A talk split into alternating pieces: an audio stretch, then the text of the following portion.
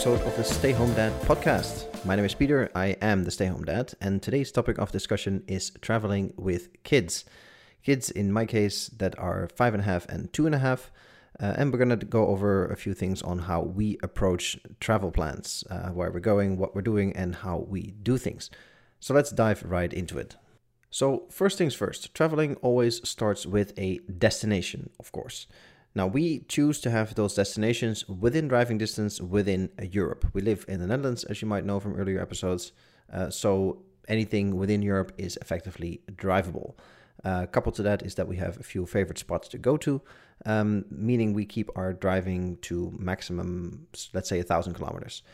Now, the underlying reason for this is that we don't feel that at this point in time, uh, with the boys being five and a half and two and a half, uh, it doesn't really matter where we take them. Uh, it doesn't. We don't really see the point to fly them to Nicaragua uh, to lay on the beach there because there's beaches here in Holland as well. Now, granted, the weather is not so nice, uh, but for the kids, it doesn't really matter as long as there's something to do, uh, whether that's a playground, uh, a pool, or some sport, whatever.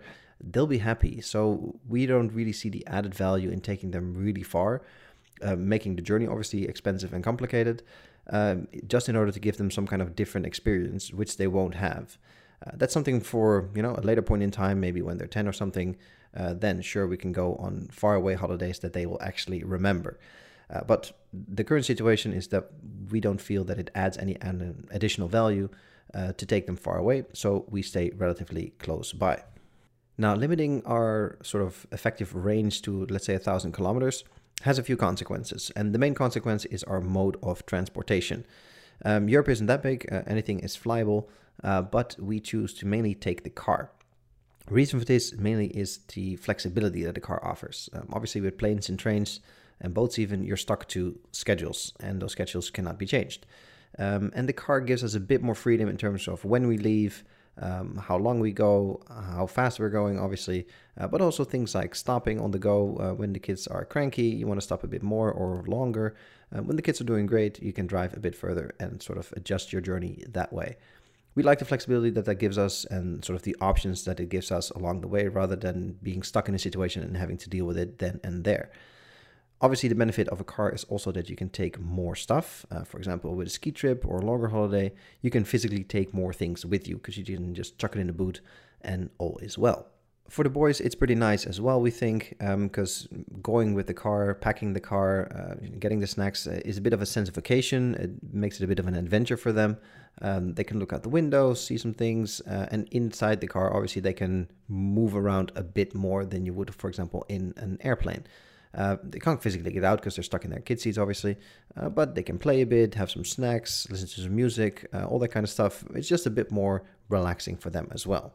And on top of that, there is the speed. Here in Europe, the distances aren't that far, uh, so usually the car is really the quickest way to get to places.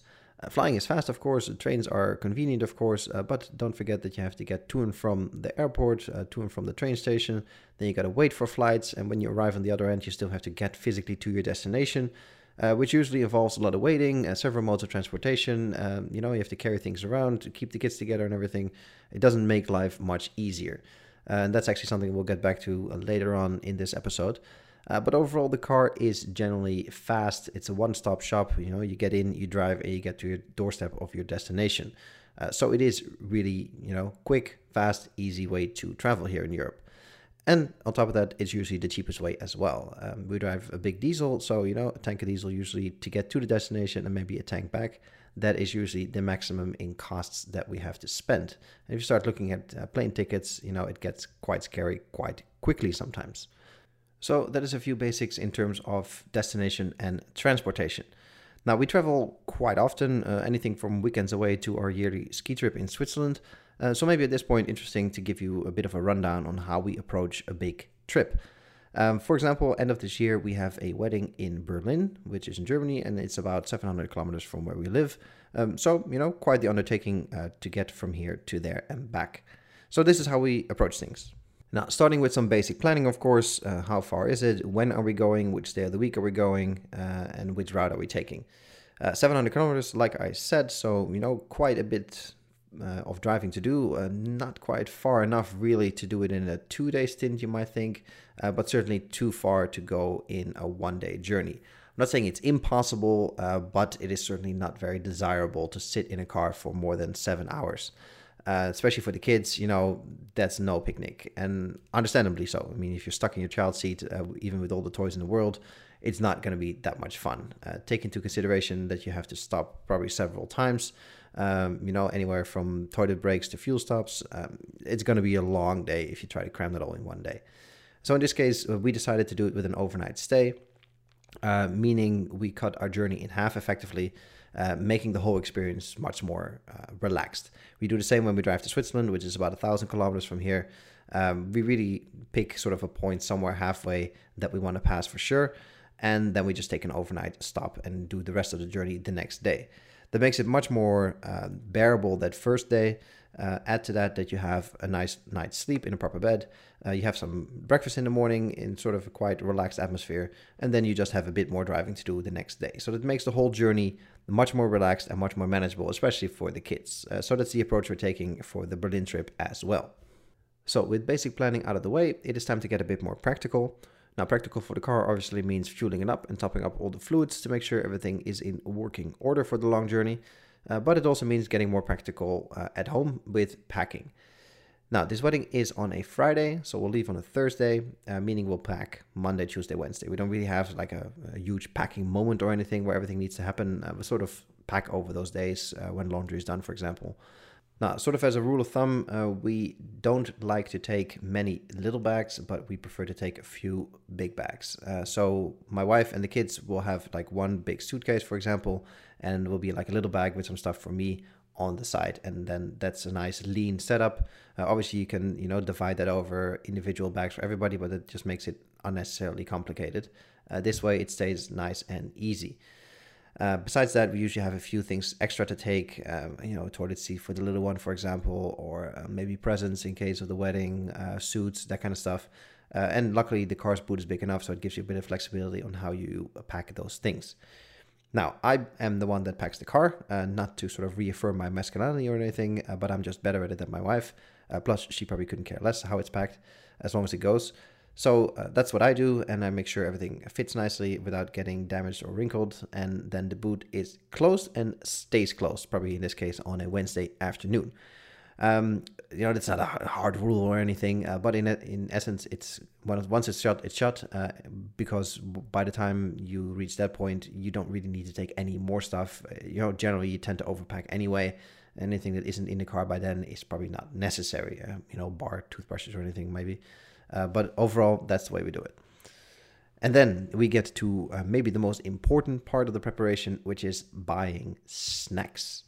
Now, why are the snacks so important? Uh, there's a couple of reasons. Uh, the first is that it uh, is the moment that the boys really get involved in the process, because uh, I take them, uh, either one or both of them, uh, to the supermarket to select the snacks for the journey, which means it becomes very tangible and very real for them.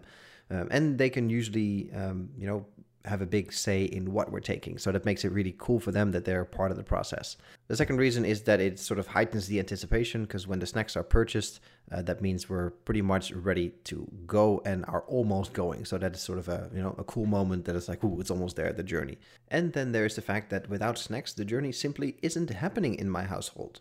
Now, I eat a lot to begin with, uh, but my boys eat a lot of food as well. And without proper food in the car, it is just not happening. Then everybody will be grumpy in no time, and the whole journey will just be pretty grueling altogether.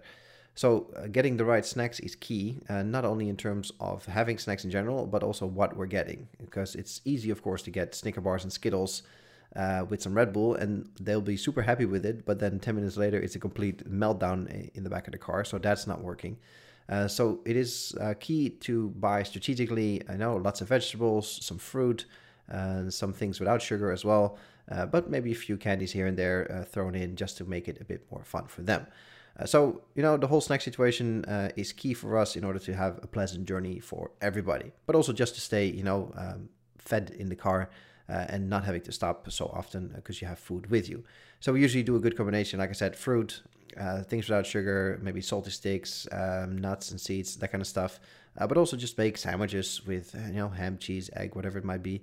Uh, so everybody has enough to eat, and we don't need to stop uh, you know at every gas station to get food. Now, with the bags packed, the car closed, and the snacks ready, we are pretty much good to go, and it's just a matter of actually leaving. Now, usually uh, we leave in the evening because usually my wife has to work during the day or the kids have to go to school.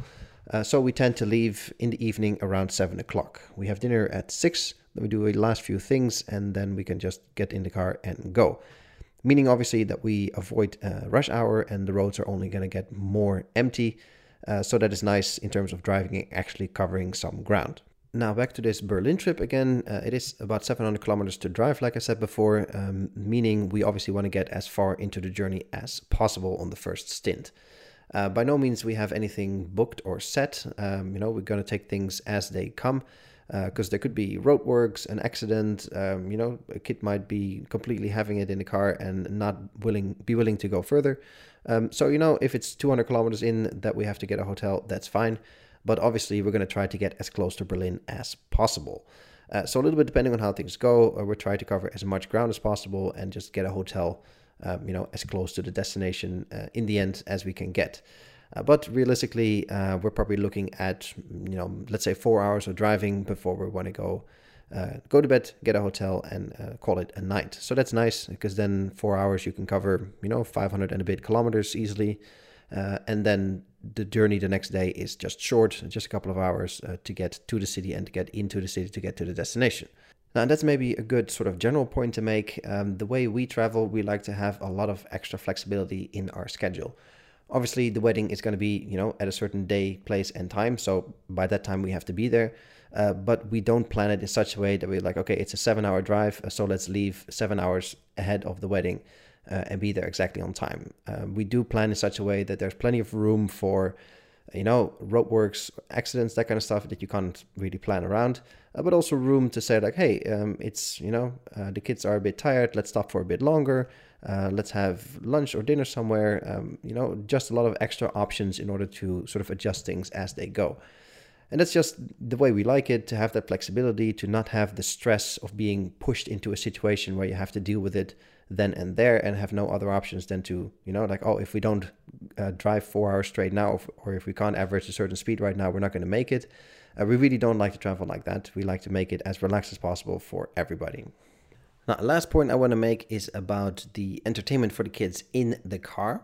Uh, we don't do any iPads or screens or DVDs or anything. Um, you might have heard the earlier episode that we did on us not having a TV and very much limiting the screen time they get here at home. Uh, we feel um, we extend rather that to the car as well. So it's super easy to throw two iPads in the back and say, yeah, see you in Berlin. Good luck with that. Um, but we feel that is um, maybe a bit of lazy parenting, but also has long term consequences that are undesirable. Uh, because then, as soon as you start doing that in the car, that becomes the norm, and then you can't do any journey anymore without having iPads in the car. So we don't want that. Uh, we provide different kind of entertainment. So Robert, our oldest one, uh, he really likes his audiobooks, for example. So we give him a set of headphones and say, you know, you can listen to your audiobooks uh, like that, so you don't disturb everybody else in the car. Uh, and he's pretty content with that. He's you know listens to his stories and all is well. Uh, for Jack, for the little one, uh, we have uh, picture books, coloring books, uh, normal books, really anything you know to keep him entertained. to give him something to do, we might have a few toys like little cars or whatever, or animals that they can play with in the car. just you know other things that are not iPads or screens that keeps them entertained and keeps them happy as well. Combine that with the snacks and maybe some games to play, uh, like, you know, who can spot the first blue car or who can guess the brand of the car, that kind of stuff.